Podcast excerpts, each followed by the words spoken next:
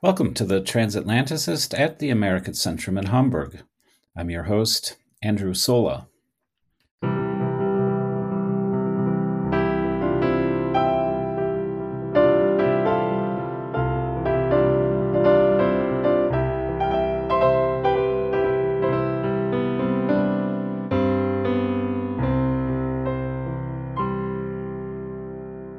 This is our second episode about a towering figure in the history of Chicago, Jane Addams, community leader, scholar, Nobel Peace Laureate, and activist for women's rights, immigrants' rights, children's rights, workers' rights, and racial equality.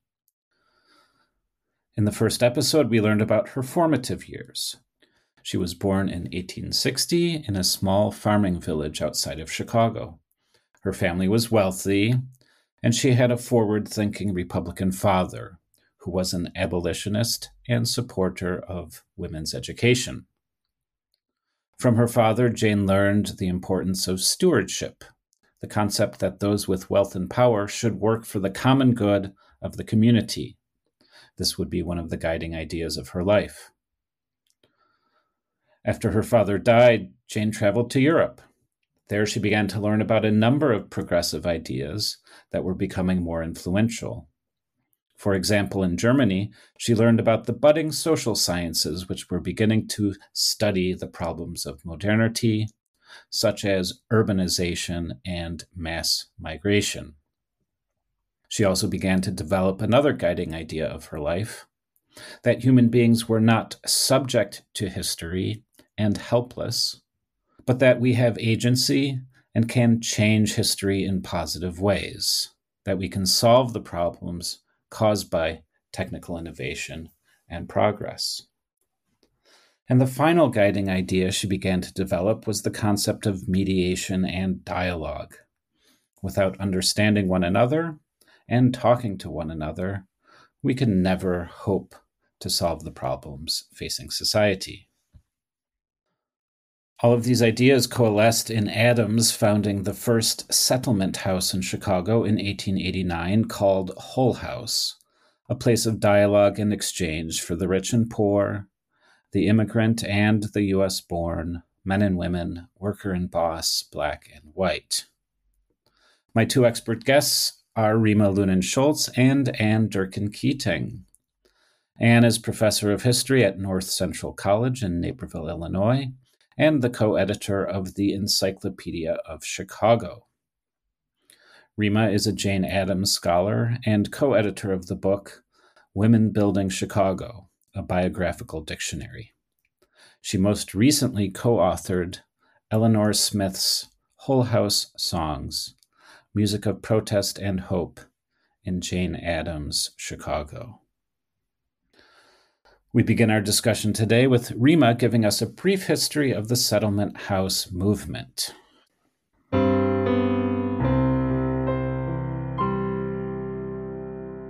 We talk about settlement house and the settlement movement. Is that an acknowledged social movement?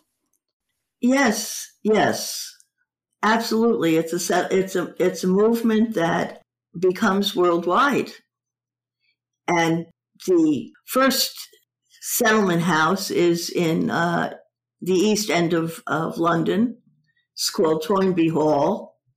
And an Anglican priest and his wife, uh, Samuel Barnett and Henrietta Barnett, set it up, and they work with Oxford uh, University men. And they are working in the east end of London, which is the uh, a poor section, an immigrant section, industrial congested area. And they are doing it differently than being a charity organization. This is not a, uh, uh, the idea is that they are going to, in some way, have a new kind of relationship with the people who are living in the neighborhood. And together, they are going to develop a public interest in a political sense in Parliament and get things changed which will improve working class conditions and neighborhood conditions.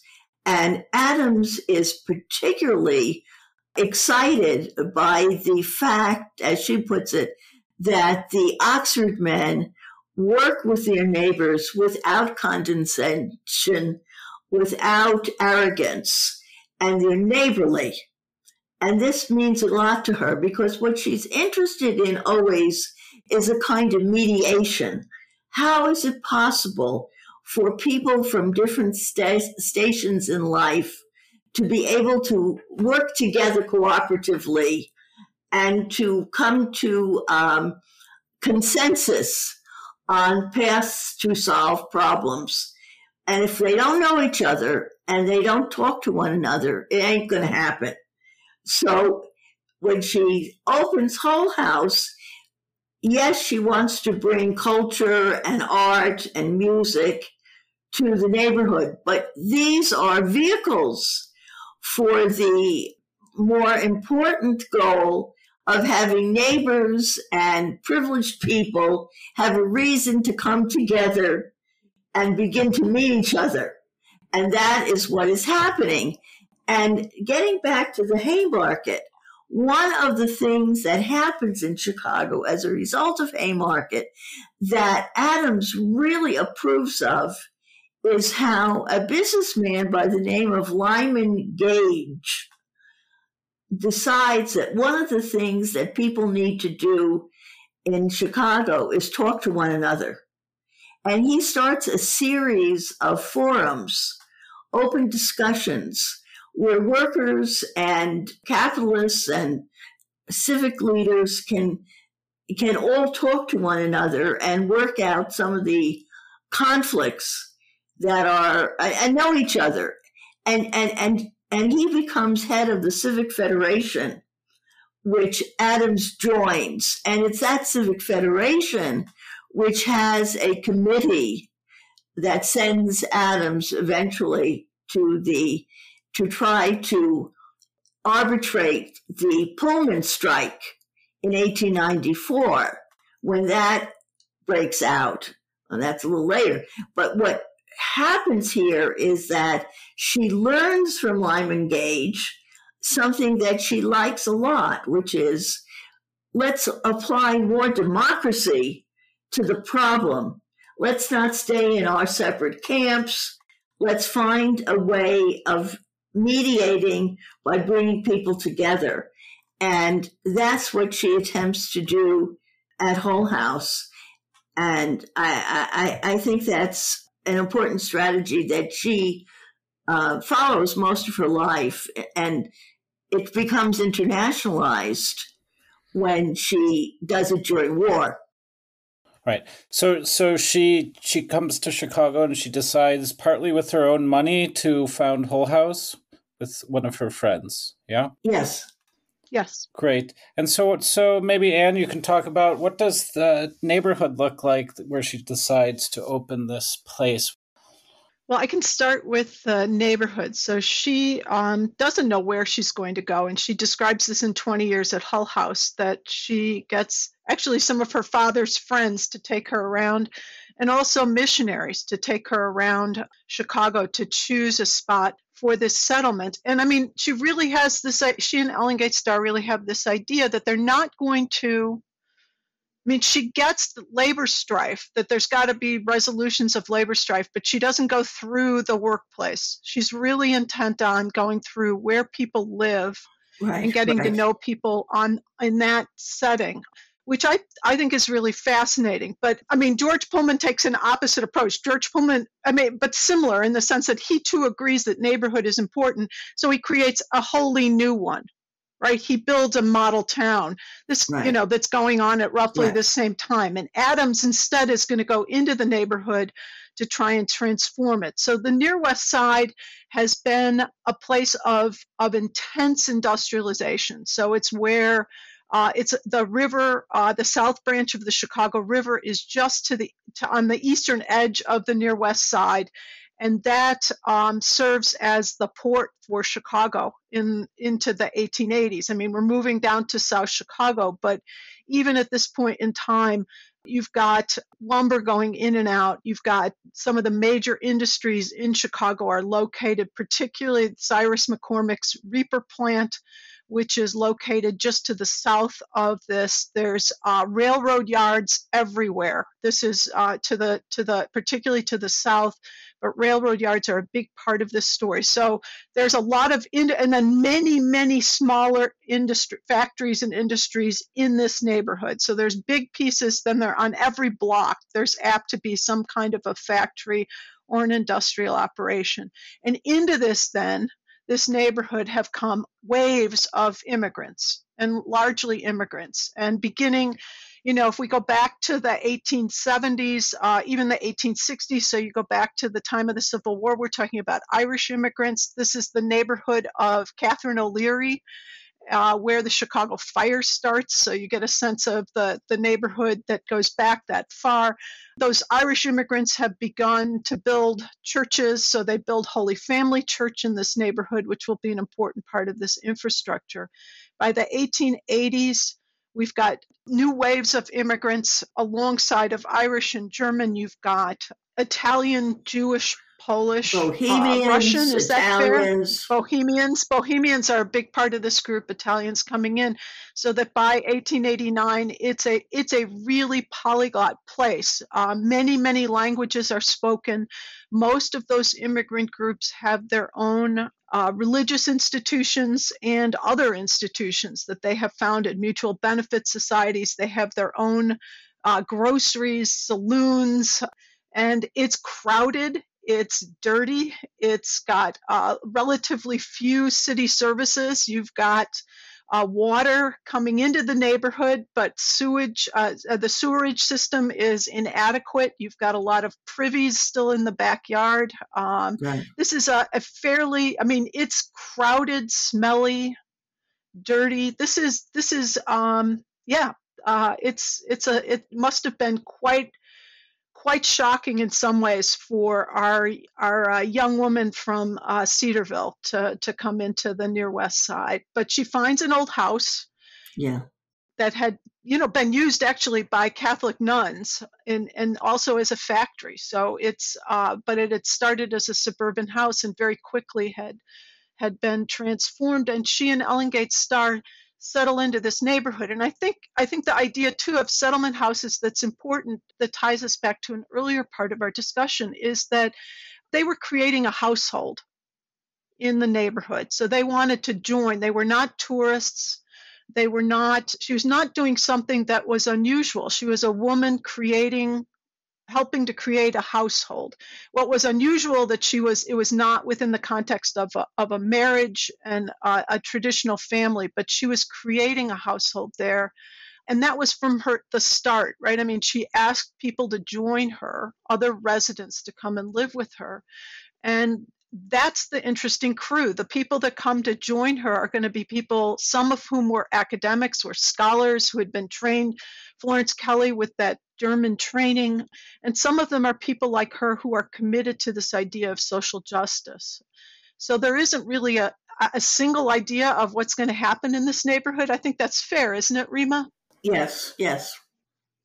So our brave heroine found who's quite wealthy, world traveler decides to go into a filthy polyglot working class slum in Chicago to open a house for basically uh, where people can explore community relations and do the fine work of mediating conflicts. And this is the foundation of Hull House. One might say the founding of Hull House and its great success would have been plenty for one person to do in her life. But of course, founding something as influential as Hull House is just, you know, something you do maybe in your 20s, and then you go on to do other great things. But she's also involved in so many other things. Do we want to start talking about some of the other projects and causes she's involved in beyond Hull House? Sure, and I, I, I think I'll let Rima will talk um, but I think the really interesting thing here to me is that Addams is an inspiration. She's really drawing people who also want to to do good. They want that want to improve this world that they see as hugely flawed. They're drawn to her. So um, she's holding. She's really drawing residents to Hull House and associates to Hull House who's who are going to transform I think 20th the 20th century uh, Chicago and the United States and that's I think really important. So Hull House really because it's a place, it's going to draw people in. People will be here. They will talk to each other. Uh, we're in a world where face to face is going to matter a great deal. And I think that that will bring a wide range of people. The other thing that really I think is important for understanding the wide range of things that Addams gets involved in, if we come from a base of Hull House, is that she's not wedded to one reform. this is somebody who is uh, looking for good ideas and she inspires other people.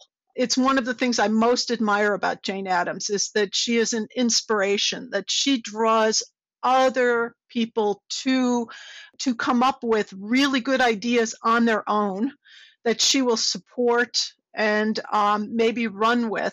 She's also, and and it, it, out of Hull House, she is an incredibly good communicator. I mean, she's one of the most, she's the most famous woman in the United States on the basis of what she writes for general audiences. So she's not only drawing and being an inspiration to people, but she's also translating those ideas for a wider public middle class audience that she's really that really becomes um, incredibly important and and Rima, you probably want to talk about some of these these uh, causes that she gets involved with that are tied to people, specific people. Yeah, yeah. Well, I I think that the way in which she allows individuals who come to Hull House to discover what they are able to incubate, so to speak, and develop to uh, give them their their head, so to speak, let them go with it and make a uh, an innovation and work on things without her having to uh, supervise too much or uh, in, in, in, in any way hold people back, but let them go forward is one of her, as, as Ann says, one of her great talents. So let's talk about something so simple as teaching children music, which ties a lot of our themes together here. So she has this, this Eleanor Smith. Now, Eleanor Smith is a Chicago woman comes from a prosperous family, and she's interested in uh, piano playing and uh, music education. And she goes to uh, Germany to study, and she's she goes to Germany for a couple of years, and she's very interested in the methodology of music education, the pedagogy of music education in Europe especially. And uh, she learns a great deal about this. And uh, she also makes a friend, a woman by the name of Amalie Hannig, who plays piano also. And they come back and they come to Hull House in the uh, early 1890s, so it's at the very beginning. And they begin teaching, uh, giving music lessons and voice lessons to the immigrant children in the neighborhood and they decide they are going to create. Uh, Eleanor Smith says, "Well, I'm going to make a music school for for the neighborhood." And Adam says, "Okay, well, I'll get the money." And uh, that's another part of it, and we have to go into that. Addams doesn't. She runs out of her own money pretty quickly because she's doing all kinds of things, and the Hull House complex grows and grows and grows and between 1889 and 1907, it grows to encompass a big city block. It is like a campus. There are 12 additional buildings that join the original house. The original house itself is renovated and an extra floor is put on it, and it, it just grows and grows. Okay, so Eleanor Smith has this idea. She says she's going to teach music to immigrant children. Uh, she wants to both uh, incorporate the folk music of these different traditions, but she's going to teach them how to read and write classical music. And she's going to teach them a, a pedagogy that's classical. And the Hull House songs, which we write about in this book that I've done, are surprising because they are written in the format of German Lieder. And when we first heard them, when we got a musicologist to put it together, we were stunned because these are not the normal labor songs that the trade union people in the United States, you know, the Wobblies, the little red songbook uh, that we're used to. These are highfalutin classic uh, German Lieder type songs, yet they're about the sweatshop. And guess what?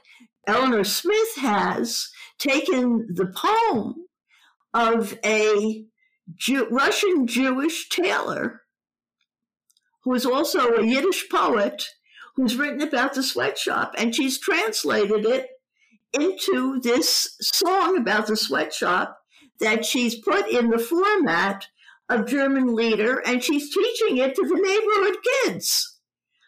And she develops this great music school, and she just doesn't develop the music school. She then teaches in the Teachers College in Chicago, uh, where Francis Parker, the famous Francis Parker, who was an associate or trained by the Horace Mann School of Public Education in Massachusetts and whatnot, who comes to to Chicago and is sponsored by Anita McCormick Blaine, the daughter of Cyrus McCormick, so she's a very rich person, uh, and a friend of Jane Addams.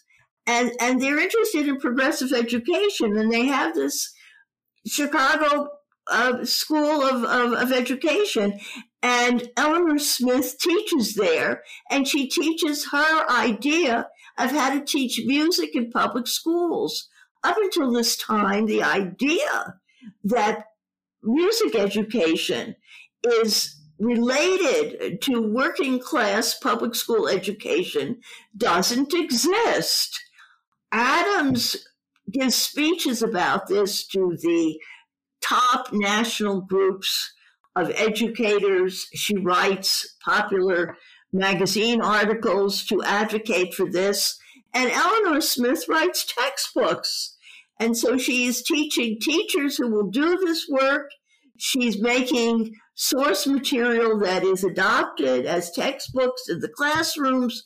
For 40 years, she lives at Hull House and runs this music school. This music school becomes the inspiration of the more than 400 settlement houses that are in existence in the United States by 1900, 1911, rather. You've got a movement. You've got something that has legs. And this is the sort of thing that happens in so many directions and it's really making modern America and is transforming the society and adopting and adapting it to the needs of mass society, urban society, industrial society. And that's the uh, contribution that Addams stimulates, along others, along others. We'll, uh, we'll get to those others shortly, but uh, Ann, I think you wanted to add something about this.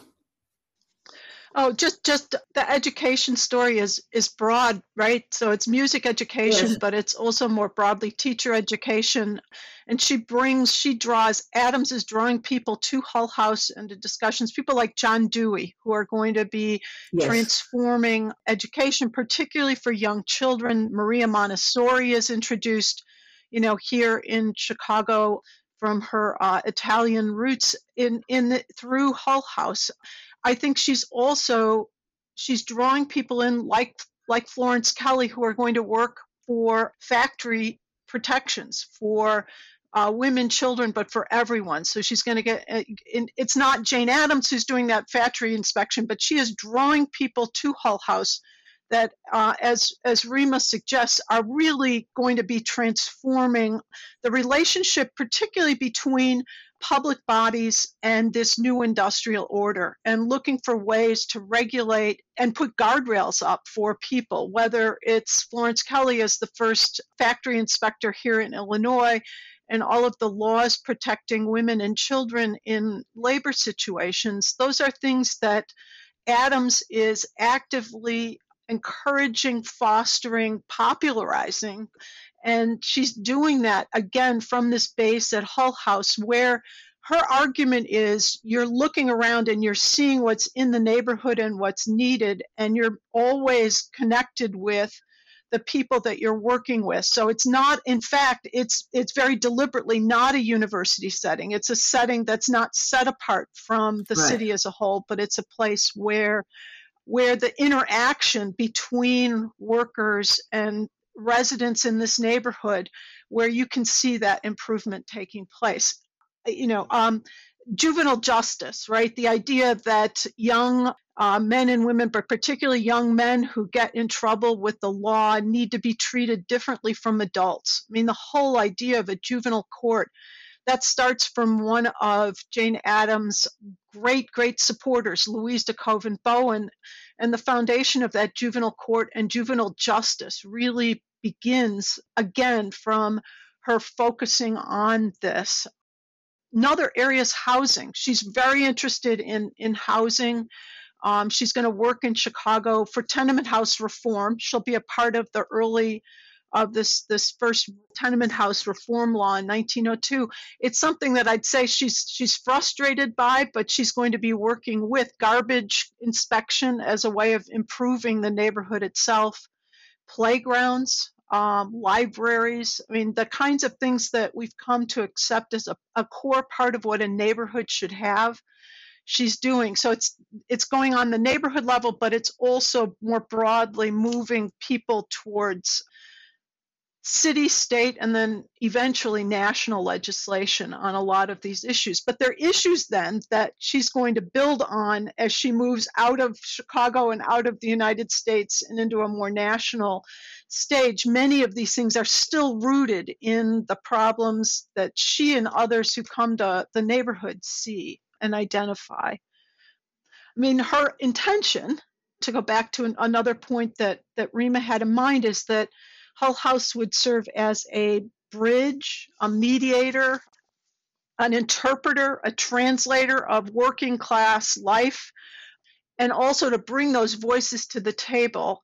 In some ways, when we list all of these accomplishments, it's more responsive to the neighborhood than it is inclusive of the people in the neighborhood in this process. But she's she's keeps that goal all the way along even if for the most part this work is being done by people who come into the neighborhood as residents or associates but they're they're going to transform this neighborhood. But and again with the idea that it's a demonstration right? So her always her view is what's this settlement house? It's helping people in this neighborhood but it's also a demonstration of what can be done in every neighborhood in Chicago, in every industrial city in, in the US, and then more broadly in industrialized parts of, of the world that she knows.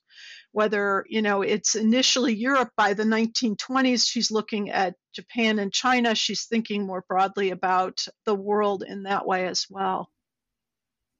I think since, Ann, you've started gesturing to the fact that the ideas that kind of were born locally started spreading is a good way for us to segue into a huge subject that I would like to discuss next, which is her her anti-war activities, which uh, led to, of course, her receiving the Nobel Peace Prize. So, how, how did she sort of, as she's going through her Hull House experience, how does she sort of emotionally first start looking at relations between nations. How does this come up? It starts with the uh, Anti Imperialist League uh, at the turn of the century. turn of the uh, 20th century in Chicago, actually, she's against the uh, Spanish American War. Uh, she is against war as a solution, violence as a solution. Uh, she sees no redeemable aspect to conflict. She actually sees no redeemable aspect to even the kind of conflict that police protection of the state implies. Uh, she wants to create a society of mutualism, of cooperation. And her solution, for example, to the terrible fear in 1908, it comes to a head uh, with the Averbuch case of the anarchists, uh, where they, the federal government actually passes a law that allows for the deportation, immediate deportation of uh, non citizens in the country who are deemed uh, anarchists and are considered uh, dangerous to the state. And all of a sudden in Chicago, there where there are so many immigrants and so many immigrants who are of uh, dissenting political groups, socialists and whatnot, going back to Haymarket. That was the accusation. And Addams defends them. And she defends them with the idea of two great ideas mediation and more democracy. What she means is what does more democracy means? It means rule of law. It means no vigilantism. It means taking the time to allow newcomers to say their piece, to give them rights, even when they're not citizens yet, to treat them as citizens, to make citizenry uh, on the highest of levels is the only way to ensure that democracy will will be sustained. And in this case, her very important and very overlooked book, Newer Ideals of Peace, which she finishes writing at the beginning of 1907. And they come out of a series of lectures she gives for a period of time, where she's really thinking about the local and the global dimensions of getting along. And Chicago has taught her something right away. The neighborhood has taught her something right away. She sees in this neighborhood that Ann has so nicely described, this polyglot neighborhood. She sees people who fight in Europe with each other and cannot get along. But in this little neighborhood, even in their poverty, show hospitality and goodness and get along and work together most of the time. Sure, there's conflict. She doesn't disagree that there is, but not always, but not always, right. But she sees the possibility of going in the direction of getting along. You know, she's an optimist. I think if I wanted to use a word, she's an optimist. Uh, and Rima, she's, yes. Rima, I think you're banging or pounding pounding on oh, oh something, oh, and that's me. coming through, and oh. I love it. Keep the energy, but without the pounding. Excuse me. No, I love My the enthusiasm. I just it's the stupid microphone picks it up. Um, so it's a good it's a good microphone. But anyway, but the anti-imperialism starts. What she is interested in and continues to be involved in peace groups is with with men in the peace movement is to find a way to not just sit and talk about peace, but find strategies to engage in active activities, I want to say, even when we're at war. That's the clue to the Hague and to the congresses that she has with women during the World War One act of war. I, I want to just pause yes. right here. In previous episodes, we talked about the lead up to World War One and how it affected the German community in Chicago. Right. And it actually led to the death of Germanic culture in Chicago because the German immigrants, first, second generations, chose to minimize their Germanness. But you you also mentioned that she was an optimist, and I, I can imagine that a war as horrific as World War One was, millions of dead, hundreds of thousands of casualties in single battles, did that in any way uh, make her a little bit depressed or pessimistic? I mean, I understand the impulse that you want to prevent this, but World War One is such a miserable, horrible, tragic thing.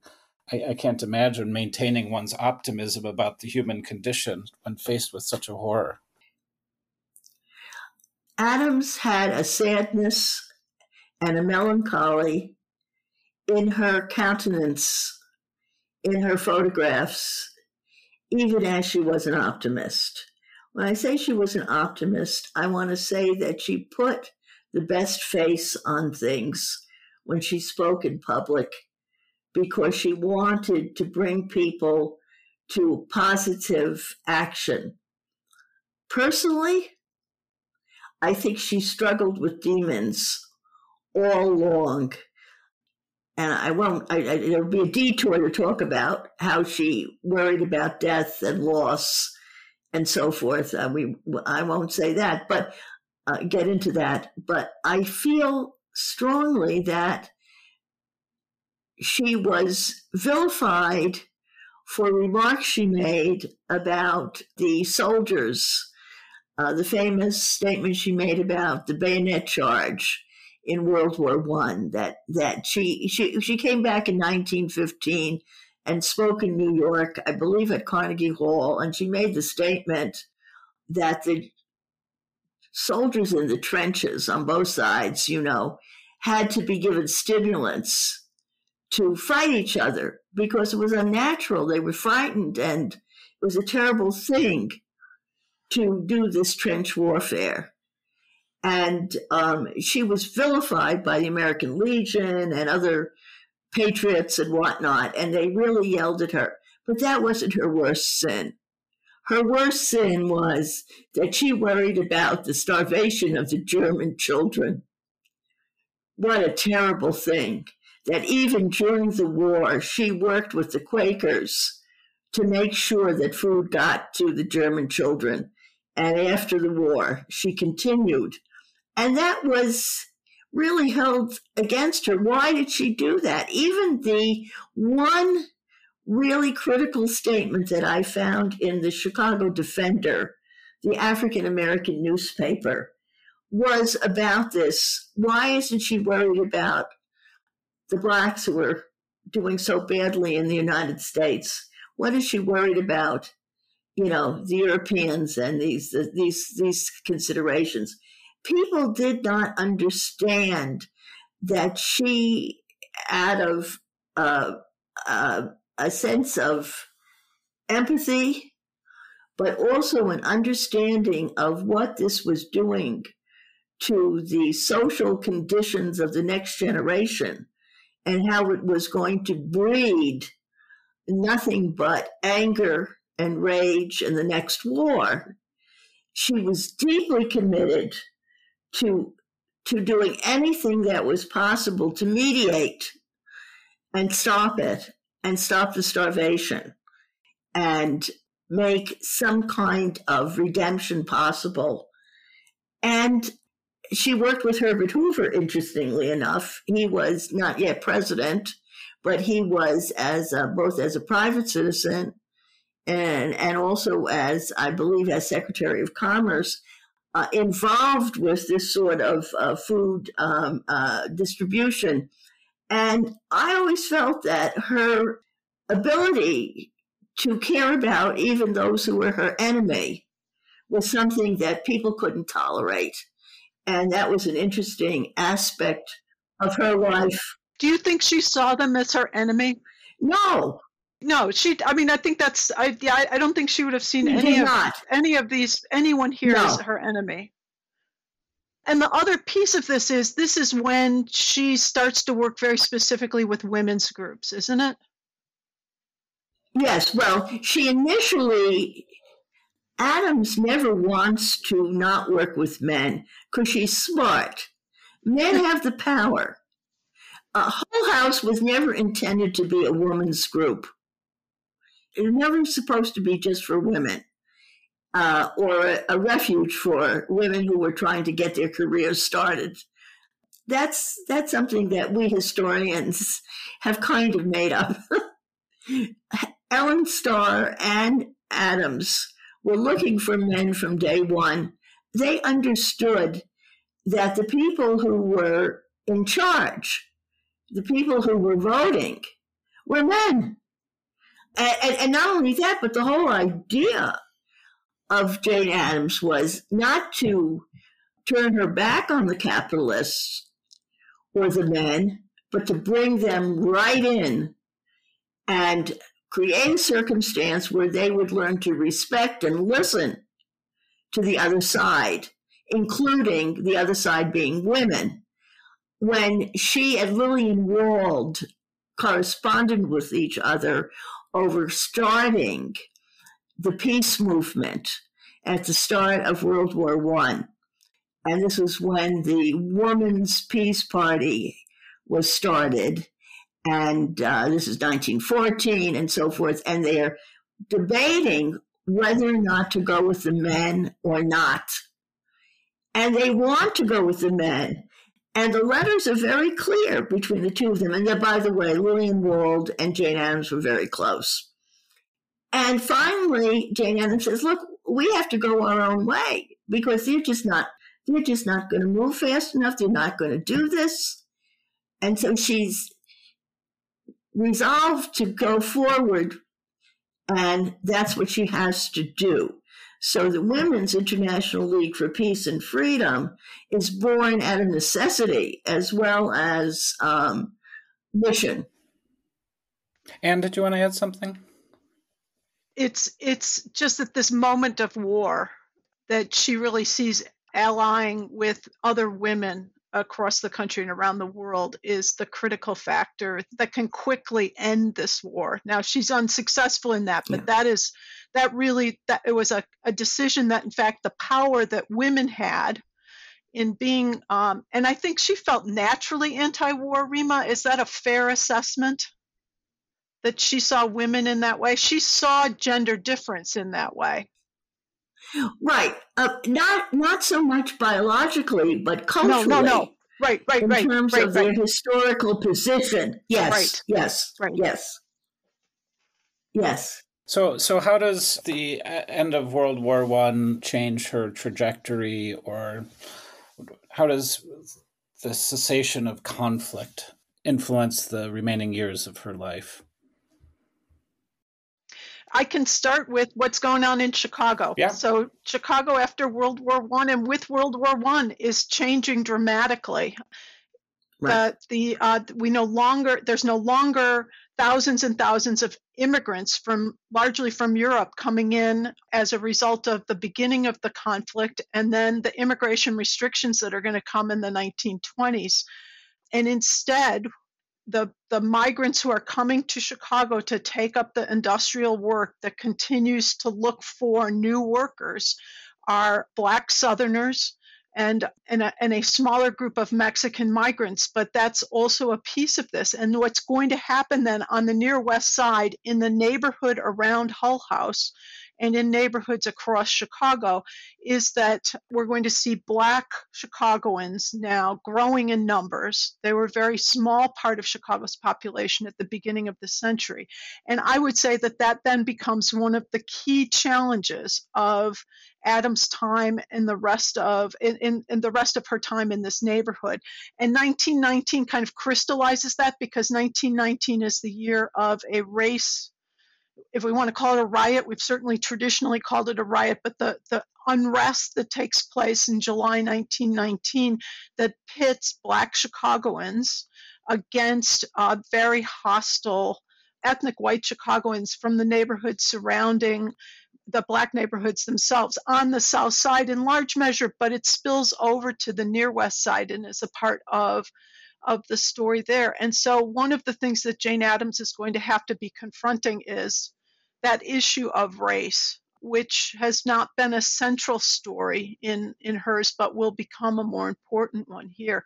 And then the other thing that's taking place is her neighborhood and many of the inner inner neighborhoods, uh, the older neighborhoods, uh, particularly these older worker industrial neighborhoods, the jobs are leaving. The factories are moving to larger plants or they're closing down, but they're moving out. And so the neighborhoods themselves are really beginning to change. And she's confronting a neighborhood that's really dramatically changed from 1889 by the time she gets to you know, the period of time in the 1920s and early 1930s. And so she's um, the nimbleness. I mean, it's an interesting interchange that it's not, she's lost her neighborhood. The neighborhood that she came to and worked with initially is not this mm-hmm. neighborhood, mm-hmm. is right. no longer this neighborhood. Right. Rima, did you want to add something now? She writes a second memoir that's less known, which is the second 20 years or 40 years at Hull House, which he publishes just before the Great Depression descends upon the American scene in 1929, 1930. And in it, she sort of takes up the story from 1909 to 1930, which is sort of, eh, which is interesting. It's written very differently, extremely differently from 20 years at Hull House. It has uh, a framework that's cosmic.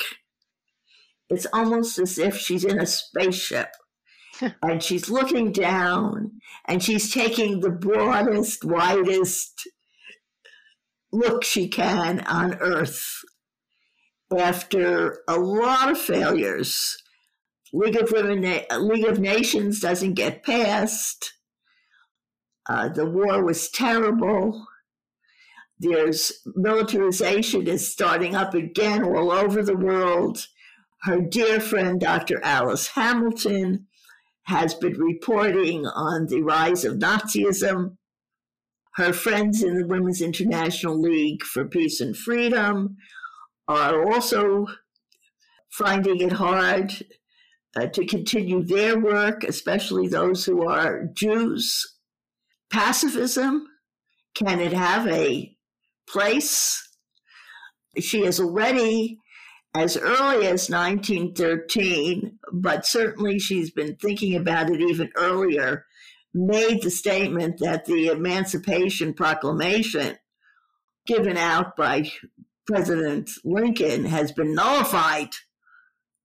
The great hope of her generation to walk out in the in the pathways and finish the business now has to say that they've nullified the promise. And she said we didn't our my generation didn't have the fervor of the abolitionists regarding this problem of race.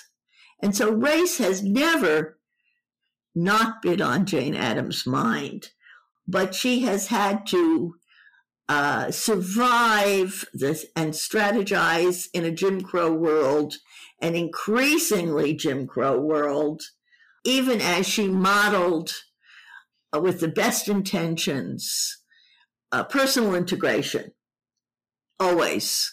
And this is this is terrible. She loses the love of her life. Mary Rozet Smith dies unexpectedly in 1934. She was eight years old, younger than Jane, and no one expected this to happen. Uh, most of her intimate friends believed that Jane would die immediately after this shock. She doesn't. She's recovering from her second serious heart attack, Jane Addams. in my mind, I have a, fo- a photo image that I will always hold dear. It's one of the great photo images of Jane Addams and her colleague Mary McDowell, another settlement house person in Chicago who was in the back of the yards and was a great integrationist like Jane Addams. In 1932, the two of them, as old women, uh, suffering, probably both of them with hypertension and other things, you could tell in their legs and their bodies that they're they're on the way out, so to speak. And they have a sign, a peace sign, and they're marching to the Democratic Party convention in Chicago. And um, they're demanding demilitarization. And uh, we know where that went. But they're there, you know, they're on, the, they're in the street. And that's one of my favorite photographs because that's Jane Addams. She didn't give up. We've skipped a little bit ahead to 1934. Um, Rima, how did she react to winning the Nobel Peace Prize in 1931? In 1931, she was bedridden.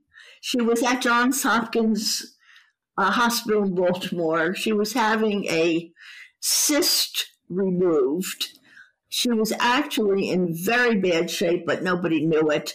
She had um, actually stopped breathing. Her heart had stopped on the operating table, and they had uh, resuscitated her. Uh, she never attended the ceremony.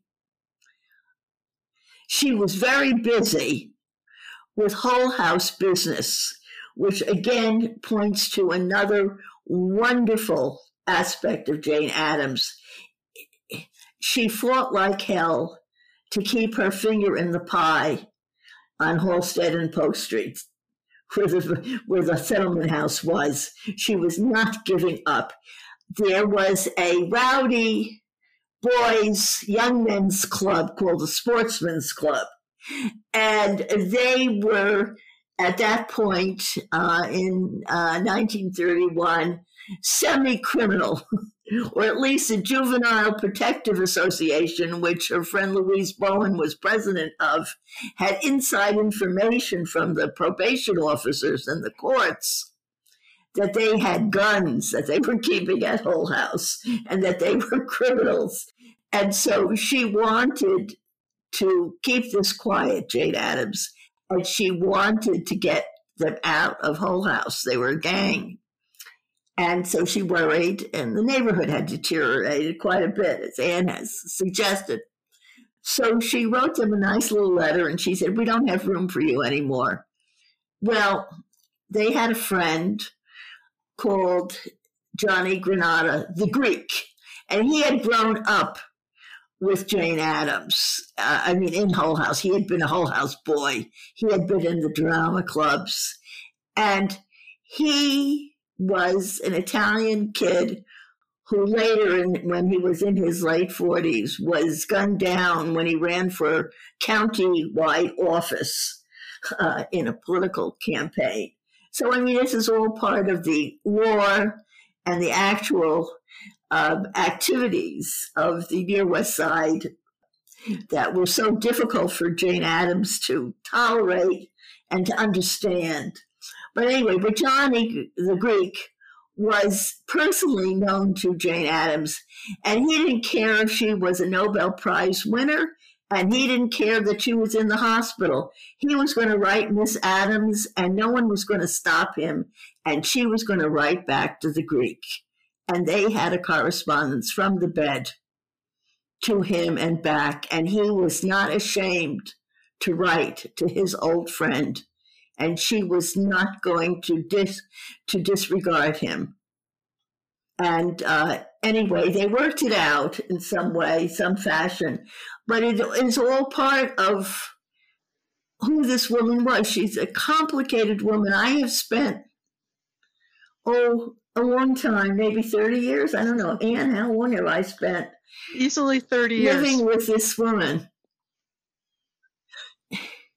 And you know, every time I get to the end of the life, which I am now, I start to cry.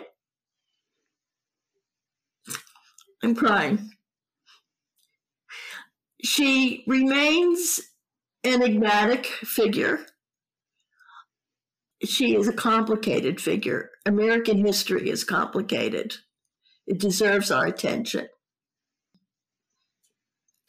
She was not the type of person who took a lot of time with self care and worry about her her uh, who she was in the world.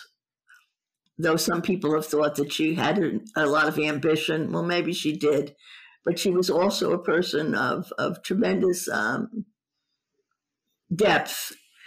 And at this point, uh, she was thinking about how she was going to use the money for peace uh, for her peace projects, which she did, which she did. None of the money went to Hull House, and none of the money went to Jane Addams. And do you want to make a final point? Yeah, when when trying to sum up Jane Addams, one of the reasons why she continues to engage me, not as long as she has engaged Rima, but certainly engaged me, is the idea that she always worked for a common good that she was not self-interested, and I think that speaks to what Rima was just um, was just relating. And that's that's an unusual thing to find someone that over and over and over in whatever arena you look at, she's really looking at a common good over self-interest. The thing that complicates this, of course, is that she got to decide for us what the common good was that is that she it goes back to the stewardship that she held with that she got from yes. her dad and that is that that uh, it was an elite view that she had the ability to discern what was for the common good even as she understood that she needed to be in the neighborhood and she needed to be talking to the greek um, right. even from uh, her hospital bed in in Baltimore. She yes. still was making those decisions on her own, and I think we wrestle with that.